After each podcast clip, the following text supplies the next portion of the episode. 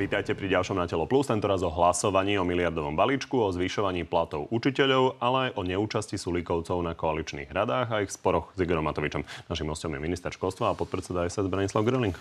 Dobrý deň, prajem. Dobrý deň.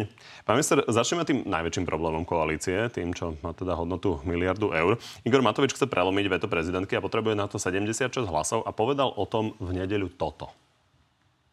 Bude sa hlasovať, aj keď nebudete mať isté hlasy. A bude sa hlasovať určite o tomto návrhu a budeme hlasovať tak, ako sme hlasovali aj pred eh, pár týždňami. Tá väčšina je veľmi neistá. Ako to dopadne?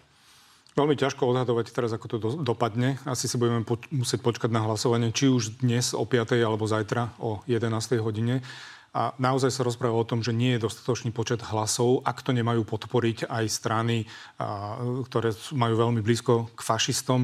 My sme dávali pánovi ministrovi aj návrh, aby celý tento návrh sociálneho balíčka teraz stiahol a aby sme pripravili nový. Ten by mohol ísť veľmi rýchlo, lebo tam by sme podporili aj skrátené konanie, aj všetky ostatné konania, ktoré by boli. A čo sa týka voľnočasových, ak by sme ich chceli robiť, tak my sme ochotní ich pripraviť spoločne s pánom predsedom školského výboru, aby začali platiť niekde od 23.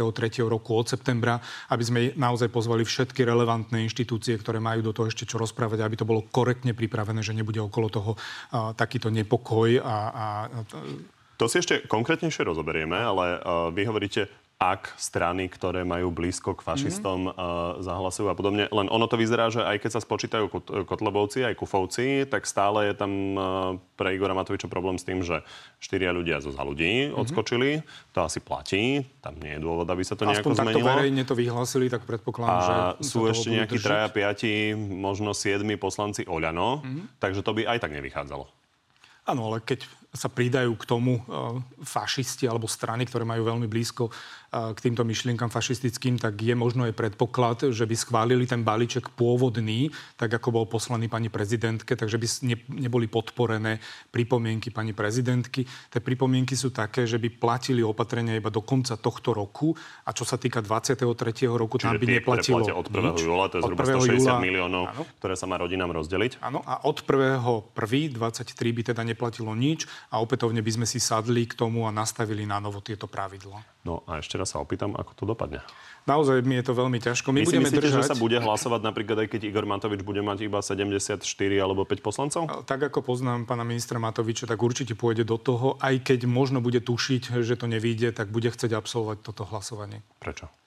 To je otázka na neho. My sme mu dávali veľmi seriózny návrh, aby nevsti- nebola takáto blamáž, že to neprejde, aby sme sa naozaj na novo k tomu postavili a zodpovedne, aby sme si pozreli všetky podmienky, aby sme to nastavili a potom išli v skrátenom konaní a celá koalícia to podporila. No ak by to prešlo, tak je to jasné. Tak bude platiť to, čo sme e, tu už týždne počúvali. Teda platilo by aj e, to, na čom sa Igor Matovič e, dohodol so zvyškom koalície. Ale poďme sa pozrieť teda na alternatívu, keby to neplatilo. Takže čo by potom SAS bola ochotná, aký kompromis uzavrieť? Čo ste ponúkli? Tak my sme ponúkli to, čo som už pred chvíľou povedal, aby celý tento balík bol stiahnutý. Rozoberme si, rozoberme a žiadnu si inú alternatívu teraz nehovorme. Čiže ako, ako by to vyzeralo s tými krúžkami? A ak by stiahol pán minister celý tento návrh a išli by sme do novej diskusie, tak ja si viem predstaviť, že budeme krajovať voľnočasové poukazy prioritne na šport a na kultúru a potom sa budeme pozerať na vzdelávanie, ktoré by malo byť smerované k školám a školským zariadeniam. Aha, čiže my máme vlastne tri alternatívy, ak tomu dobre rozumiem. Čiže to neplatí táto ponuka v prípade, že to Igorovi Matovičovi neprejde a, a bude to mať po, povedzme 74, 75 ak hlasov. Ak neprejde a nebude platiť nič, tak opätovne si budeme musieť sadnúť za jeden stôl stôl a nejako nanovo nastaviť tieto podmienky.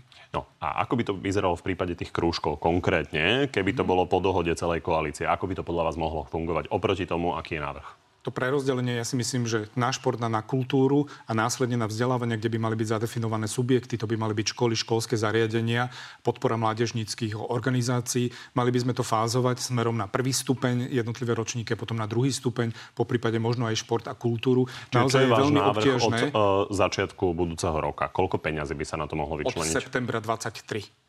tak, lebo nedokážeme to pripraviť veľmi seriózne a naozaj osloviť všetky dotyčné subjekty, Koľko by ste aby tam to platilo. podľa vás tak, aby to bolo efektívne? Ja si, my sme rozprávali niekde medzi 30 až tých 50 eur, ale rozprávali sme aj iný zdroj financovania, že nie len zo štátneho rozpočtu napriamo navyše, ale pozreli by sme sa, ako sú financované všetky organizácie a možno z nich by sme zobrali tieto finančné prostriedky, lebo ich budeme opätovne vrácať. Ak má to financovanie byť nastavené takto, ako je teraz, že napríklad podporujete a financujete základné umelecké školy a k tomu pridávate ešte ďalšie peniaze, tak vám vzniká veľmi zvláštny hybrid a na to sa musíte pozrieť a zafinan- zafinancovať to jedným spôsobom. Takže ak tomu dobre rozumiem, tak SAS by to chcela tak, aby to bolo okolo 200 až 400 miliónov. Áno. Ešte časť by sa možno zobrala zo základných umeleckých škôl a nejak sa to združilo. A teda od nie zobrala, ale prerozdelila inak, aby sme zase teraz nespustili nejakú fámu. Áno. A od septembra by to fungovalo a tým pádom by sa teda dostali tie peniaze viac do škôl a nešli by teda ano. nejakým externým subjektom. Ano. Aké pravde, akú podporu na toto máte vo vnútri koalície? Tak tá podpora bola nulová, lebo toto sme navrhovali už od januára pánovi ministrovi, či už na tých e, odborných stretnutiach, alebo potom na tom jednom stretnutí, ktoré sme my mali osobne. Pán minister to chce v tomto nastavení, ktoré si vymyslel. Ja si to neviem predstaviť, ako sa to bude realizovať, ak to bude schválené, lebo naozaj kdokoľvek bude môcť čokoľvek učiť naše deti po škole. Pán Šeliga hovoril o tom, že sa rozprával s Richardom Sulikom a že vy ste ochotní teda aj e, k nejakému kompromisu pri daňovom bonuse sa dopracovať. To by bol aký? A toto by som nechal na pána Vyskupiča, lebo jedno, čo verbalizujeme stále je, že ak sa budú zvyšovať nejaké dane, tak nejaké dane by sme chceli znížiť, aby to naozaj pocitili všetci občania. Stále hovoríme o koncesionárskych poplatkoch, ale máme tam aj ďalšie možnosti, ktoré pripravuje pán Vyskupič. Ale čo sa týka tejto debaty, tak tá prebiehala na začiatku roku. Tam bol zodpovedný pán Oravec za nás. My sme naozaj veľmi zodpovedne celý návrh, ktorý sme dostali z ministerstva financí, si pozreli. To sme rozkuskovali, že toto sú opatrenia, do ktorých, do ktorých, e, ktoré odsúhlasíme nemusíme, toto sú ešte, poďme sa rozprávať. Zvyšovanie daní v súčasnej dobe sme povedali, že nie. A, takže by sme sa naspäť vrátili asi k týmto opatreniam, kde by boli naviazané jednotlivé dávky cez životné minimum, ktoré by sme samozrejme nejakým spôsobom ešte upravovali. A podľa mňa toto by bolo to najserióznejšie. Dobre, aj keby to bol ten váš pôvodný návrh, mm. ktorý sme videli, myslím, pred dvoma, troma týždňami na tlačovke, tak stále sú to stovky miliónov eur, ktoré treba niekde zobrať. Čiže ste odhodlaní ich zobrať samozprávam, ktoré ste mali Čo? zase na tlačovke vlastnej, myslím si, že včera, hej, hej. a hovoria, že im budú chýbať? Nie, samozprávam určite nie. Ja som to poukazoval, že ak schválením tohto balíčka zoberieme 550 miliónov samozprávam, tak samozprávy sa starajú o materské školy, starajú sa o školské jedálne, školské kluby detí, školské internáty. A naozaj nemôžeme hovoriť, že podporujeme rodiny na jednej strane a na druhej strane nebudú vedieť umiestniť deti v materskej škole, pretože samozpráva, mesta a obce financujú materské školy. My máme teraz už problém umiestniť všetky deti, ktoré sú napríklad trojročné. Snažíme sa umiestniť 5-ročné deti v štvoročných detiach je to veľmi komplikované aj v Bratislave alebo vo veľkých mestách a nemôžeme samozprávam zobrať peniaze a chcieť od nich, aby vytvárali ďalšie miesta. To sa nedá. Práve, že my by sme mali podporovať samozprávy Igor Matovič mesta, argumentuje tým, že samozprávy aj tak dostanú viac oproti pôvodným, a pôvodným viac, rozpočtu. A, ak je to pravda, ja som v tomto už veľmi opatrný, čo sa týka vyjadrení pána ministra Matoviča, ak je to pravda, tak tie peniaze by sme im mali nechať, pretože chceme umiestniť všetky trojročné, štvoročné, päťročné deti do materských škôl. Nie iba niektoré a nie iba tie, ktoré sú majú voľnú kapacitu v daných mestách. No a kde zoberiete sme... teda tie stovky miliónov na to, aby to išlo Ale momentálne máme nad výber. Pán minister veľmi nemá rád to, čo ja teraz budem rozprávať, ale to sú fakty, ktoré sú zverejnené na webovej stránke ministerstva financií, že keď porovnáte nad výber, respektíve teda príjem v rámci roku 2021 a 2022, tak priemerne každý mesiac máme nadvýber o 220 miliónov eur. Áno, treba povedať, že štát má aj vyšší nejaké požiadavky o, cez 950 miliónov, ak sa nemýlim, to je tá posledná informácia, ale keď narátate jednotlivé mesiace, tak si môžeme povedať, že už teraz sme vlastne vykryli tých 950 miliónov a budeme mať ďalšie mesiace nad výber ktoré môžeme použiť práve na takéto opatrenie a vrátiť ich ľuďom, pretože je to výnos v rámci inflácie. Druhá vec, ktorá je, my sme neminuli 950 miliónov za prvé mesiace, my ich míňame kontinuálne e, počas celého roku. Takže ak štát má aj vyššie náklady, tak tie vyššie náklady, keď rozratáme, tak to bude niekde okolo 80 miliónov mesačne a keď na výber máte 200, 220, tak stále vám tam 140 miliónov ostane, ktoré môžete používať na rôzne opatrenia. A mohol by som ísť hovoriť ďalšie. Napríklad pán minister rozprával o tom, že máme náklady 430 miliónov na Ukrajinu.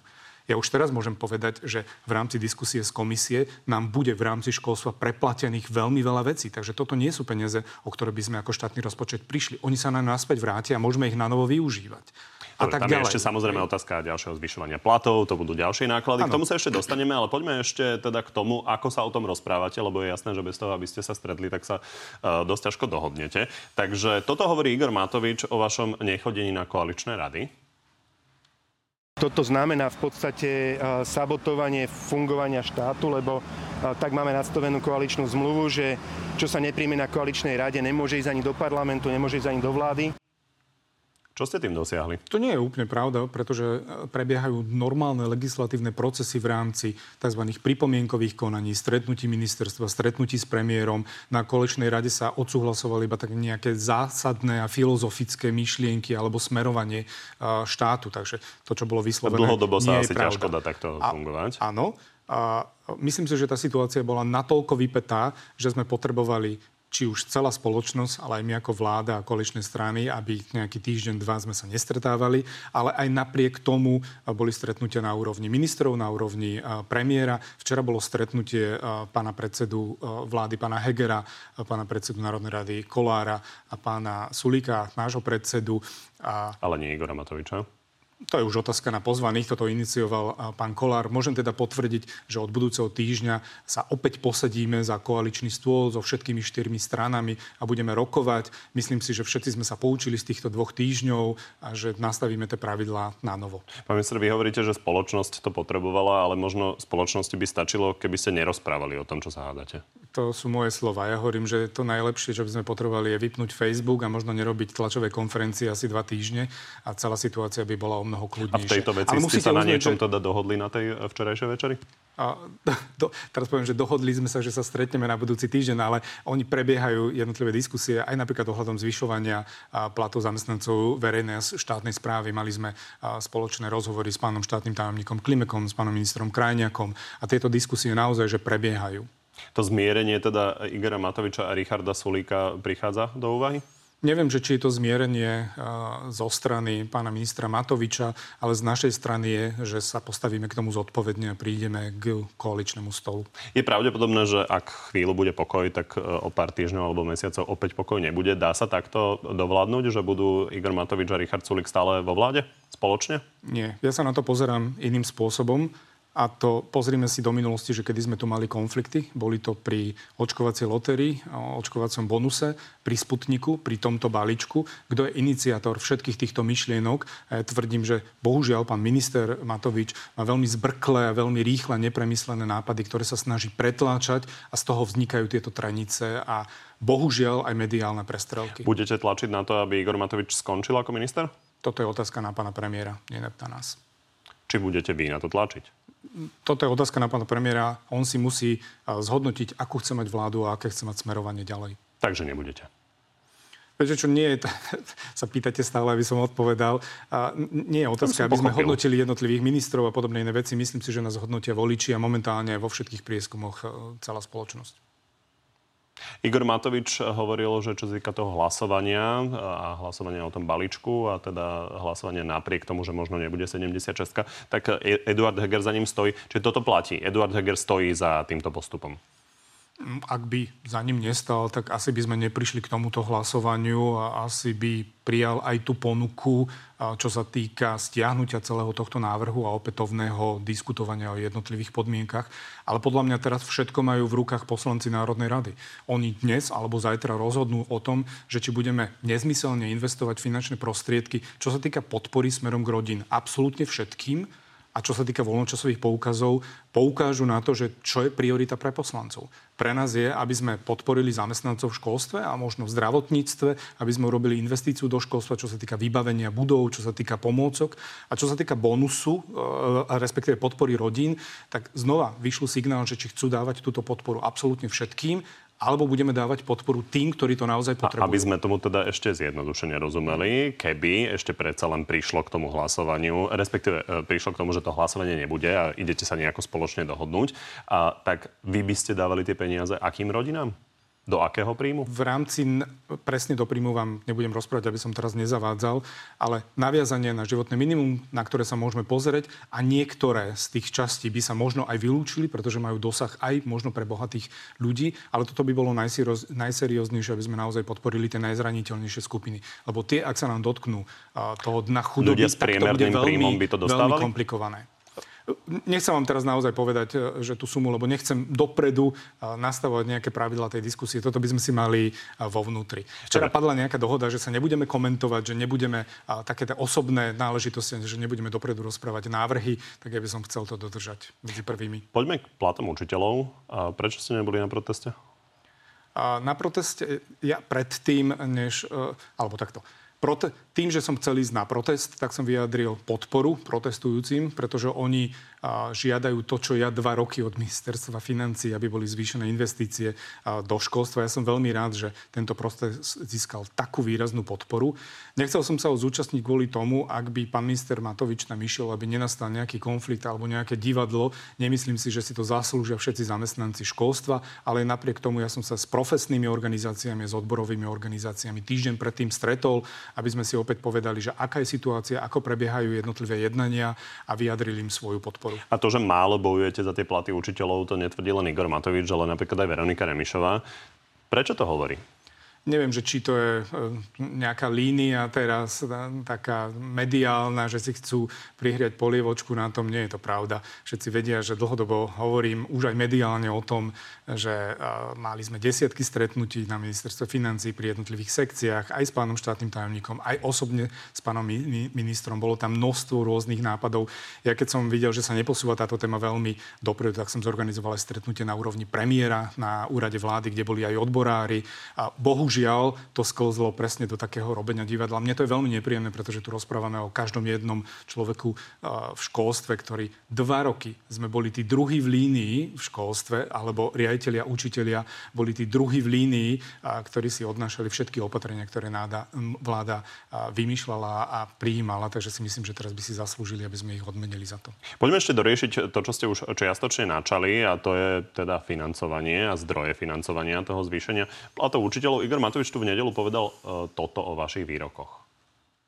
Ja tvrdím, že keď dnes niekto hovorí o nejakých 200 miliónoch mesačný nadvýber, tak klame. Vy hovoríte, že klame Igor Matovič. Kam sa z tohto dostaneme? Tak poprosím všetkých, aby išli na webovú stránku ministerstva financí. Tam si myslím, že je to Inštitút finančnej politiky, daňové príjmy a je to piata tabulka od spodu. A tu keď si otvoria, tak si porovnajú, aké boli príjmy v 21. roku aj v 22. roku a ten rozdiel, to je ten nadpríjem. Potom si treba pozrieť, aké sú náklady štátu. Igor Matovič to vysvetloval, o tých 950. že on o nadpríjmoch a... v zmysle rozpočtu na 2022 a že sa to nemôže porovnávať s rokom 2021. Prečo by sa nemohlo? Tomu, tomu že nadpríjem je iba to, čo je viac, ako sa naplánovalo na rok 2022. A to máme stále viac, lebo to potvrdili jednotlivé inštitúcie a ekodomovia, že je to viac, ako sa ešte aj naplánovalo. Takže môžeme hovoriť, že máme nadpríjem. A ak máme nadpríjem v rámci toho priemeru 200 až 220 miliónov a my požadujeme minimálne 10%, kde 1% je 18 miliónov, takže 180 miliónov, tak veľmi zjednodušene slovníkom pána ministra Matoviča môžem povedať, že za jeden mesiac dokáže zvýšiť platy zamestnancov v školstve na celý rok. No, jeho návrh je iný. On mm-hmm. hovorí, že to treba financovať zo zvýšenia daní. A s tým má problém, že to nechcete vy. Vidíme, čo robí Saska. Vidíme, že silou mocou blokujú, chránia bohatých, chránia výrobcov alkoholu, prevádzkovateľov hazardu. Pán minister, je holý fakt, že ste sa zhodli na programovom vyhlásení vlády, že mm-hmm. tzv. negatívne externality, mm-hmm. čiže hazard, alkohol, budete viac danovať. Mm-hmm. Prečo s tým máte teraz problém? Keď máme nadpríjem, prečo máme zaťažovať všetkých občanov? Keď máme nadpríjem, keď alkohol. máme nadpríjem, tak poďme využiť tento nadpríjem a poďme ho využiť tak, aby sme splnili to, čo sme hovorili ako opozičné strany a to je to, čo hovoríme v programovom vyhlásení vlády poďme splniť tieto veci a nie, tak ako ja hovorím, že na atomovky pána ministra Matoviča, že on niečo vymyslí, ako sú voľnočasové poukazy a to ideme teraz presadzovať. Ešte by sme možno mohli aj znižiť náš dlh, respektíve znižiť rýchlosť jeho nárastu. Uro- mohli by sme urobiť množstvo ďalších vecí. My iba hovoríme, že nepoďme presadzovať... Tri koaličné strany nemajú ano. problém s týmto, čo ste si ale navyše aj napísali do programového vyhlásenia vlády. Prečo vy s tým máte problém? Pretože sme si do programového vyhlásenia vlády napísali, že chceme zatraktívniť pozíciu učiteľa a ich odmeňovanie. Myslím si, že to by malo byť to prvé. Hazard a alkohol. Prečo máte to problém s tým byť, zdanením? To by malo byť to prvé. To by Lebo Richard Sulik tu filozoficky vysvetloval, že podľa neho napríklad fajčery prispievajú e, štátu viac tým, že nie, skôr zomrú. Tak, nie. A druhý, napríklad, druhý príklad je to, že ja nedovolím, aby školstvo bolo financované tak, ako my budeme piť, alebo fajčiť, alebo hrať hazard, pretože to nemáte ten príjem garantovaný. Aj v Českej republike zvýšili dane o 30% na tabak a nevybrali viacej finančných prostriedkov. A potom sa bude diať čo? Akým spôsobom to budeme financovať? Obzvlášť, keď tu máme nadvýber a v rámci toho nadvýberu všetky koaličné strany sa dohodli na to, že chceme podporiť učiteľov a zamestnancov v školstve a zdravotníkov, tak poďme využiť tie peniaze tam. Viete, minister, my tu ideme stále, stále je to jedna chce... peňaženka, nie, nie, nie. to je jedno. Igor nie. Matovič nenapísal uh, do nejakého návrhu zákona, že uh, z škatulky cigariet má ísť konkrétnemu mm. učiteľovi uh, na plat, čiže to trošku zjednodušujete. Čiže je to celkovo tak, nejaký o... balík, ktorý by pribudol v tom štátnom rozpočte, Ale či už ho, na splácanie dlhu, alebo uh, na platy učiteľov. Nemáte ho garantovaný. A čo sa týka jednotlivých návrhov, ktoré pán minister hovorí, že každú stredu ich prináša na vládu, tak doteraz sme ich nevideli. On hovorí, že nám ich poslal v marci, ale tak nech mi dá v stredu, ja si ich reálne zoberiem. Neviete napísať takto návrh, že toto je výnos a takáto presná suma pôjde e, do školstva, pretože vy neviete, aký ten výnos bude. Toto legislatívne by muselo byť dva návrhy a ja si ani neviem predstaviť, ako by to chcel spraviť.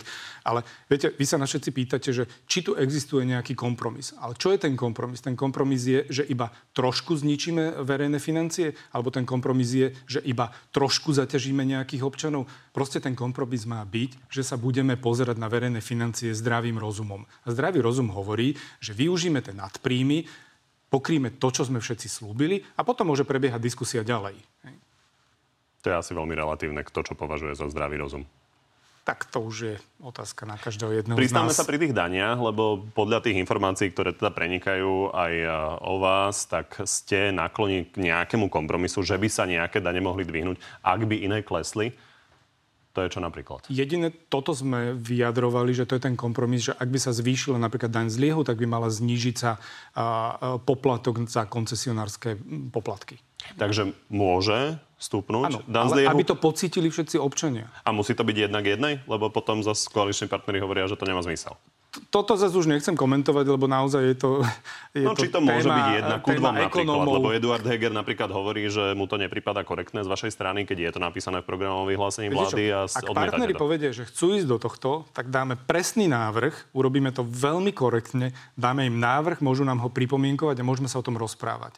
Ale zatiaľ naši partneri nepovedali, že chcú uvažovať aj nad niečím takýmto. Oni iba rozprávajú, že my chceme vybrať a potom chceme rozhodnúť, že kam to pôjde. Dobre, v každom prípade zvýšenie daní z alkoholu, výmenou za škrtnutie koncesie si viete predstaviť. Napríklad. Poďme ešte k tým platom, lebo Igor. Matovič eh, hovoril aj nad rámec eh, platov učiteľov. V nedelu priznal, že nastalo vlastne celkové dvíhanie platov vo verejnom sektore o 10% 10 o ktorých hovorí pán eh, Šeliga, je nerealistické. To je návrh, ktorý ja som predložil na koaličnej rade, potom Šeliga chodí po médiách a hovorí, to je jedno. Je to reálne? Teraz som nerozumel, že by sa mali zvyšovať platy pre zamestnancov verejnej štátnej správy o, o 5%? O 10. O 10%. O 10%. Juraj Šeliga Teraz... hovoril v sobotných dialogoch o ano. tom, že sa hovorí v koalícii o tom, že teda aj úradníci by mohli dostať navyše 10%, učitelia, lekári okay, a podobne. Mo- momentálne ideme no, do toho, že jednotlivé ministerstva požiadali ministerstvo financí, ako by si predstavovali zvyšovanie platov v jednotlivých rezortoch. My sme požiadali o 10% na rok 2023 a požiadali sme o 7% ešte od 1.7. respektíve 1.9. tohto roku. A čo sa týka jednej aj druhej, to bolo zamietnuté. To by bolo 3 plus 7, čiže 3 plus 7, 10, 10 v tomto a 10. A ďalší 10. Toto bolo zamietnuté a momentálne teda príde ku kolektívnemu vyjednávaniu v rámci Konfederácie odborových zväzov smerom k úradu vlády a ministerstvu financií a v rámci o, tejto diskusie vznikne nejaké percento zvyšovania platov pre všetkých zamestnancov verejnej a štátnej správy na rok 2023. To je presne to, čo sa udialo minulý rok. To sú tie 3%, ktoré sú teraz od 1.7. Tak niečo podobné nastane aj v nasledujúcich mesiacoch. Áno, už e, aj Konfederácia odborových zväzov, oslo- myslím si, že už oslovila, neviem, že či oficiálne oficiálne vládu, respektíve úrad vlády, aby sa prišlo k tomuto jednaniu. Tam budeme spolúčastní. Ja som aj požiadal pána premiéra, aby sme sa budúci týždeň opätovne stretli aj s odborovým zväzom v rámci školstva, aby sme si opäť povedali, že aké sú tie požiadavky, či už na tento rok, ostali alebo pri budúci tej rok. širokej požiadavke, respektíve pri tom širokom zvyšovaní platov všetkých štátnych zamestnancov. Takých 10% je podľa vás reálne, lebo to neviem v rýchlosti vypočítať, ale to môže byť možno miliarda eur, nie? Ja si myslím, že je to reálne na 23. rok a aj by sme to mali urobiť v rámci všetkých nadpríjmov a opatrení, ktoré by štát Takže mal zaviesť. napríklad aj pre úradníkov. Aj pre úradníkov. A dopracujete sa k tomu? A viete čo, včera boli veľmi konštruktívne debaty aj s pánom štátnym tajomníkom Klimekom, aj s pánom ministrom Krajniakom. My sme aj hovorili, že budeme iniciovať aj smerom k premiérovi, aby sme sa stretli v takomto užšom kruhu, aby sme si povedali nejaké možnosti, tak ja verím, že áno. A budúci týždeň na koaličnej rade určite bude toto ako jeden bod, aby sme si povedali nejaké základné postoje. Alarmujúca situácia je aj v spojitosti s lekármi a sestrami tam bude stačiť tých 10% Toto je otázka na pána ministra Lengvarského. Ja verím, že najbližšie dni aj on povie, aká je jeho predstava, že bude bojovať za zdravotníkov. Zastavme sa ešte pri odvolávaní Richarda Sulíka, ktorý navrhol Smer, a teda Robert Fico ho odôvodňuje takto. Viete si predstaviť, že kvôli našej sprostosti budeme pridelovať ľuďom benzín a naftu? Časť koalície súzvučí v tomto smere s Robertom Ficom. Už ste si to vysvetlili? Toto bolo vysvetlené veľmi rýchlo v predchádzajúcich týždňoch. Bolo to vyargumentované zo strany pána Sulíka aj zo strany A Dimeši napríklad opakuje, že to stále podľa neho vyargumentované nie je. Tak to už je potom na debatu pána premiéra a pána Gimešiho, aby mu povedal a ukázal jednotlivé fakty. Ja neviem, čo mám k tomu povedať. Ak máte niečo Koľko čierne poslancov? na bielom, tak ako, ak niekto si to nevie prečítať, logicky nad tým rozmýšľa, tak ja už neviem, že aký argument máte použiť. Koľko poslancov dvihne ruku za Richarda Sulika? O, toto netuším, ale predpokladám, že to bude absolútne minimum, čo sa týka nejakej podpory a že či vôbec to bude. Ak to bude iba sám pán poslanec Gimeši, tak bude si musieť za to zodpovedať Pán poslanec Kuriak zmienil, že by možno... Neviete. Naozaj toto sú veľmi hypotetické otázky. Ustojí to? Pán minister Sulik? Jednoznačne áno. A čo sa týka dane z ropy mm-hmm. ruskej, mm-hmm. tam tiež je možný kompromis? Čo sa týka zvýšenia uh, dane z ropy, tam ale znova ste mali ten istý problém, pretože sa rozprávalo, že aj to by mali byť peniaze do školstva. Pán minister povedal, že to bude nad výber 300 miliónov, potom na druhý deň Inštitút finančnej politiky povedal, že to bude niekde medzi 25 až 30 miliónov. Veľmi ťažko Igor Matovič to odôvodňoval tým, že musí byť odhadujú. Inštitút finančnej politiky podstatne konzervatívnejší pri tých odhadoch. Tak to teda musel byť veľmi konzervatívny, keď pomaly o jednu desatinu to znížil ale my budeme dávať návrh v rámci pozmenujúcich uh, možností uh, k hlasovaniu tohto, uh, hlasovaniu o rope dane z ropy. Nasledujúce mm, hodiny podobe? alebo dni. Ešte sa diskutuje, lebo my nechceme púšťať von veci, ktoré nie sú predebatované, takže sa oslovoval aj pán predseda hospodárskeho výboru, komunikovalo sa to s pánom premiérom. A uvidíme, čo bude ten návrh. Dovolte mi neodpovedať teraz. Dobre, tak poďme na veľkú tému 100 miliónov z plánu obnovy na nemocnice. A napriek tomu, že vlastne mesiace sa na ňom teda malo pracovať na ministerstve zdravotníctva, tak premiér ešte nedávno konštatoval toto. Minister zdravotníctva zatiaľ nepripravil podklady v dostatočnej kvalite, aby mohli byť predložené na rokovanie vlády. Už pripravil? Môžem čerpať iba z medializovaných informácií včerajšieho dňa, že je pripravený návrh, ktorý zajtra bude na vláde. Priznám sa, že tento návrh som ešte ho ale nevidel. už mali dostať, čiže vy ste ho ešte nevideli. Ja osobne som ho ešte nevidel. Musel by som sa informovať o pani eh, predsedničky zdravotníckého výboru, pani Ciganíkovej alebo pani Zemanovej, že či dostali tento návrh. Opäť Juraj Šeliga zmienoval, že tam bol problém teda nie len vo vypracovaní toho návrhu, ale aj v tom, že voľano boli rôzne názory na to, ako to má vyzerať. Bol ten spor o tom, že ex-minister Krajčí chcel iné nemocnice eh, rekonštruovať, respektíve Toto... stavať ako minister Langvarský? Nemám informácie ohľadom týchto diskusí, lebo som nebol ich súčasťou. Iba to, čo som si prečítal v médiách a tam sa rozprávalo o tomto, že pán minister, ex-minister eh, Krajčí chcel iné lokality ako pán minister Langvarský, ale nemôžem to potvrdiť. Poďme ešte pri zmenách v školstve sa zastaviť. Ako dopadla tá debata s Igorom Matovičom, že by ste mohli ušetriť peniaze tým, že by ste zrušili 9. ročník? Dopadlo z našej strany, že odpoveď bola nie. Ja som túto otázku predostrel štátnemu uh, pedagogickému ústavu, kde bolo množstvo odborníkov, ktorí sa venujú obsahu vzdelávania. Naozaj bolo uh, niekoľko stretnutí, nebolo to iba jedno stretnutie. Ja som bol súčasťou asi na dvoch stretnutiach, kde som si chcel vypočuť ich návrh. Jednoznačne bolo povedané, že toto nie je správny krok a potrebujeme predlžovať to obdobie uh, detí, ktoré trávia v škole v rámci základného vzdelávania. Skôr sa sme sa rozprávali o tom, že či by 5. ročník nemal byť pridaný do prvého stupňa, aby sme mali dlhší prvý stupeň v rámci vzdelávania a následne potom, ja som toto aj hovoril pánovi ministrovi eh, Matovičovi. Čo vám na to povedal? Tam padali nejaké odhady, že keby sme nemali 9. ročník, že by sme ušetrili niekoľko 100 miliónov eur. Neviem si predstaviť, že ako.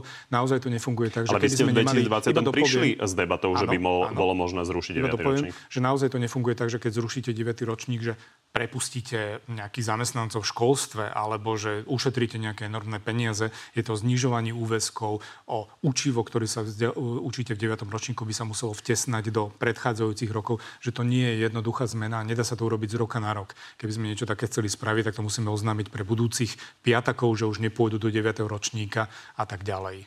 Nebude. Nebude toto opatrenie nebude. Ďalšia zmena, ktorú si Oľano pýta, a teda aj ostatní koaliční partnery s tým súhlasia, e, je tretia hodina telesnej výchovy. Prečo ste proti? Opätovne jedna téma. A my momentálne, ukladal som si myšlienky, že ako to už vysvetliť, my momentálne máme tri disponibilné hodiny, to sú ako keby voľné hodiny. To sú že 2, 2, 3, 4, 5 podľa jednotlivých ročníkov, ktoré sú. A to sú voľné hodiny, kde škola cez radu školy, rodičovské združenie, pedagogickú radu sa môže rozhodnúť, kde tieto voľné hodiny bude mať. Že sa škola rozhodne, my chceme smerovať k matematike, tak sa rozhodneme, že jedna z tých troch hodín bude matematika. My sa chceme venovať jazykom, jedna hodina bude jazyky kľudne, keď sú takéto školy, už teraz majú možnosť si povedať, že my chceme mať jednu hodinu telesnej výchovy, tak sa rozhodnúť a tá telesná výchova tam bude. Ja nechcem urobiť to, že môjim rozhodnutím povieme, že jednu z týchto voľných hodín bude telesná výchova na celom Slovensku a nebudem sa pozerať. Toto sme tu zažili za pána predsedu Danka, ktorý povedal, že to bude dejepis. Nikto nevedel, čo sa tam má učiť, ako sa má učiť, ako sa to má realizovať. A toto nie je správne. Školy si majú tak rozhodnúť. Telesná výchova sa možno trošku Ale ľahšie mení. Ako... Ja mám poved- a k tomu dopoviem. Sa mení dejepis. A potom tá druhá vec je, my máme jednu tretinu škôl, ktoré nemajú telocvične. Takže my týmto školám povieme, že vy budete mať o jednu hodinu telesnej navyše a kľudne na tých chodbách behajte, alebo v jedálni behajte, alebo si prenajmite autobus a voste do nejakej inej telocvični. Však poďme sa najskôr pozrieť na to, že chceme vybudovať športovú infraštruktúru a potom robme takéto hrubé opatrenie. Ja som za to, aby si školy rozhodli, že keď chcú mať telesnú, môžu ju mať už teraz, už budúci školský rok sa môžu rozhodnúť, nech do toho idú, veľmi radi ich podporíme. Ešte dopoviem, prepačte, pretože bol ešte jeden návrh z našej strany, že áno, keď sú školy, ktoré chcú toto realizovať ešte navyše, tak im to umožníme a tú hodinu navyše a toho učiteľa im poďme zaplatiť. A takáto bola dohoda aj s pánom spolnomocnencom Kučerom, ktorý bol na ministerstve financií a dohodol finančný balík preplatenia tejto hodiny navyše. My sme podali rozpočtové opatrenie, tak ako sa má. Toto rozpočtové opatrenie bolo zamietnuté. Tak potom, viete, tu sa veľmi ťažko akože diskutuje takýmto nátlakom. Vysľubujete reformu teda celého kurikula. Nejaké väčšie zmeny tohto typu, že by sa nejaká hodinová dotácia zvýšila, znížila, na niečo by bol väčší akcent, tam budú? Sedelo 300 odborníkov, riaditeľov škôl, aj zo sociálne znevýhodneného prostredia, aj mimoriadne nadané deti, aj malé školy, aj veľké školy, rôzni odborníci, vysoké školy, zo zahraničia ľudia. A tí sa zhodli, že nastavenie hodín by zostalo tak, ako je teraz, len budeme jednotlivé hodiny prepájať. Moja požiadavka tam bola, aby sme zvýšili podiel disponibilných hodín, aby si školy mohli vyberať viacej hodín. Čo je to prepájanie hodín? Prepájanie hodín, že fyzika s matematikou budú prepojené, aby ste sa neučili z matematiky niečo v 5. ročníku a z fyziky v 6. ročníku, lebo to sa aj teraz deje. Takže takéto prepájanie hodín, aby tam bola výraznejšia časť blokového vyučovania, aby tam bola výraznejšia časť takého spoznávania, ktoré už robia množstvo škôl Opäť, v rámci čo, čo by malo znamenať viac blokového vyučovania? Viac vyučovanie je napríklad, tie návrhy, ktoré sú tam a ktoré kolegovia budú ešte prezentovať, je, že žiaci budú napríklad predpovedať počasie cez to predpovedanie počasia sa musíte pozrieť, že kde ste, ako máte polohu, kde sú výšiny, kde sú hory, ako prúdia vetry a tak ďalej. Na základe toho sa budete učiť aj rôzne iné veci. Alebo to bude spoznávanie daného regiónu, čo už množstvo škôl robí, že v danom regióne si pozriete, kde bola druhá svetová vojna, či tam boli nejaké stanovišťa, či tam bola nejaká bitva. Budete to musieť celé urobiť aj fyzicky a manuálne, že vytvoriť si takýto projekt, následne ho budete prezentovať pred triedou, pred školou. To sú veci, ktoré sa robia už teraz na množstve škôl ale chceme, aby to bolo také, že celoplošné. Celoplošné je začlenenie enviro vzdelávania alebo finančnej gramotnosti a tak ďalej. Ako sme pripravení na prípadnú ďalšiu vlnu covidu v septembri? Snad nepríde, ale môže. Podľa všetkých informácií, ktoré som mal aj od pani doktorky Prokopovej, s ktorou komunikujeme v rámci konzília, konzílium ešte funguje. Nemala by prísť nejaká výrazná vlna od septembra, ale aj tak sme urobili opatrenia, že uh, sme požiadali všetky školy, aby zistili záujem rodičov o možnosť testovania od septembra. My sme mali ešte na našich regionálnych úradoch cez 1 milión testov. Požiadali sme o ďalšie 2 milióny testov, ktoré boli už rozdistribované. Momentálne sa distribujú smerom k školám. Rodičia si ich budú môcť vyzdvihnúť. A, teda a od septembra, ak to bude ne, treba... Nebudeme vysielať áno, opäť reportáže idem, o tom, ako áno, učitelia a riaditeľe behali videli, po sa už usmievate, preto hovorím, že už sme ich aj rozdistribovali na jednotlivé školy. Rodičia si ich môžu vyzdvihnúť teraz pred letom a ak príde tá situácia, tak na začiatku škol školského roku si ich budú môcť vyzdvihnúť. Čo sa týka prváčikov, tak tam čakáme do 20. augusta, aby sme mali presný zápis a znova z toho trojmiliónového balíka, ktorý máme rozdistribuované na Slovensku, budú okamžite distribuované na školy. Takže, Takže niečo také, ešte pred aj rodičia prváčikov ešte pred septembrom budú mať tieto testy. Takže to, čo sa udialo po stránke tej logistickej už by sa nemalo stať. A ak teda nejaká vlna príde, tak to fungovanie bude veľmi podobné. To fungovanie bude veľmi podobné, ale na rozhodnutí regionálnych úradoch a z mojej pozície už nebudeme zatvárať školy. Takže poďme na divacké otázky. Tibor, prečo lobuje Saska za Pentu? Neviem vôbec o tom, že by sme lobovali za Pentu, lobujeme skôr za občanov a za stráženie verejných financií. Tam sa myslí asi najmä na zdravotníctvo. Tak, toto určite nie. Rozprávame sa o tom, že kde by mali byť nemocnice, aby to bolo čo najbližšie k obyvateľom, aby boli čo najlepšie služby v rámci zdravotníctva. Marek, prečo SAS hlasovala v programovom vyhlásení za zámer zvyšovania spotrebných daní penalizujúcich, ne, penalizujúcich negatívne mm, externality a teraz je proti? Negatívne externality, hazard, čas, alkohol. Čas, častá otázka teraz. A momentálne v stave inflácie je podľa mňa veľmi nesprávne, aby sme vôbec zavadzali akékoľvek dania a zaťažovali občanov. Prečo nešetrí na platy učiteľov zvýšením 50, zrušením 50% vysokých škôl? Pomaly aj upratovačky na úrodoch musia mať MGR sociálnej práce. A v 21. roku bol znížený rozpočet na vysoké školy 18 miliónov, v 22. v tomto je to 27 miliónov a dokonca návrh ministerstva financí na budúci rok je ďalších 27 miliónov, takže vysoké školy už dokopy budú tratiť skoro 72 miliónov a je to teda výrazný zásah k ním. A čo sa týka zrušenia vysokých škôl, máme za sebou dve, a to je Akadémia médií a, a ešte druhá, teraz v rýchlosti si nespomeniem, a, ktorú sme mali. A pripravujeme v rámci kontrol ďalších kandidátov, poviem to takto veľmi diplomaticky. Približne koľko?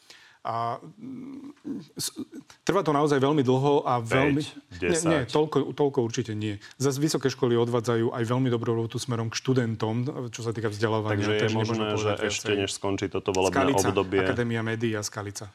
Ešte je možné, že do konca volebného obdobia dve, tri ďalšie vysoké školy? A do konca volebného obdobia bude jedna. Ešte si myslím, že za tie dva roky stihneme. Tatiana, čo robíte pre učiteľov? Pre učiteľov e, v rámci... A keď sme prišli na rezort, tak ten rezort bol celkom neuprataný, takže sme osekali všetky investície, ktoré boli také, že zbytočné a tieto sme investovali do škôl. Minulý rok školy zažili množstvo rôznych projektov od doučovania letných škôl, vybavenia knižníc, jedálni a tak ďalej. A druhá vec boli legislatívne zmeny, ktoré nastavili nejaké pravidlá. No a ostáva nám tá jedna taká tá zásadná, a to je zvyšovanie plátov zamestnancov v školstve. Bohužiaľ toto nemáme v rukách a to je možno aj taký, nechcem povedať, že spor, ale taká argumentačná výmena názorov s pánom ministrom tak financí. To, ako vyzerajú školy, vám asi tiež ešte ostáva, predpokladám. Ako vyzerajú školy, aké sú pomôcky v školách, ako sa používajú, aké sú vybavené školy a tak ďalej. Bude fungovať externé štúdium na vysokých školách v skrátenej forme 3 a 2 roky? To bolo prijaté v rámci legislatívy, ale zachytí to nových študentov, ktorí budú nastupovať teraz v septembri. Prijal by pozvanie učiť na týždeň niekam na základnú školu k rómskym deťom? A vďaka za 3%, ja, vďaka vo vodzovkách. Ja som v minulosti spolupracoval práve so školami zo znevýhodneného prostredia. Aj sme tam boli na vyučovaní v rámci workshopov, ktoré sme robili, takže nevidím, že by som niečo také nechcel urobiť. Ak by ste vedeli, aké to bude vládnutie, išli by ste do toho znovu? No nikdy neviete, aké je vládnutie akým spôsobom. Samozrejme, že sme chceli splniť program strany SAS a potom aj programové vyhlásenie. Ja som veľmi rád, že za školstvo môžem povedať, že sa nám to podarilo. Máme tam stále tú jednu vec, čo sa týka zvyšovania platov zamestnancov v školstve, ale verím, že to vyriešime. Tak Ladislav má asi konkrétne na mysli to, čo sa teraz deje v spojitosti so všetkými konfliktami. Čo sa týka konfliktami, tak ten konflikt je smerom k ministerstvu financí a to už som ja povedal. Ak, by, ak dostaneme dôveru do ďalšej vlády, tak ja nebudem sedieť vo vláde, kde bude pán minister Matovič. To chápem. Či by ste išli do takéhoto vládnutia, keby ste vedeli, kam sa to dostane? Nikdy neviete. Teraz to viete teraz to viem. Spätne nebudem hodnotiť, že, že áno alebo nie. Nikdy som nejako nekomentoval kroky, ktoré som robil, že by som ich vyhodnocoval. Skôr sa snažím z nich poučiť, ale nebudem plutovať alebo nejakým spôsobom to meniť. Tak vám ďakujem. Ďakujem, príjemný deň. Z dnešného Na telo plus je to všetko. Pri ďalšom sa vidíme opäť v útorok o 14. na životu na TV novinách alebo si nás nájdete v archíve na podcastoch. Príjemné popoludne ešte.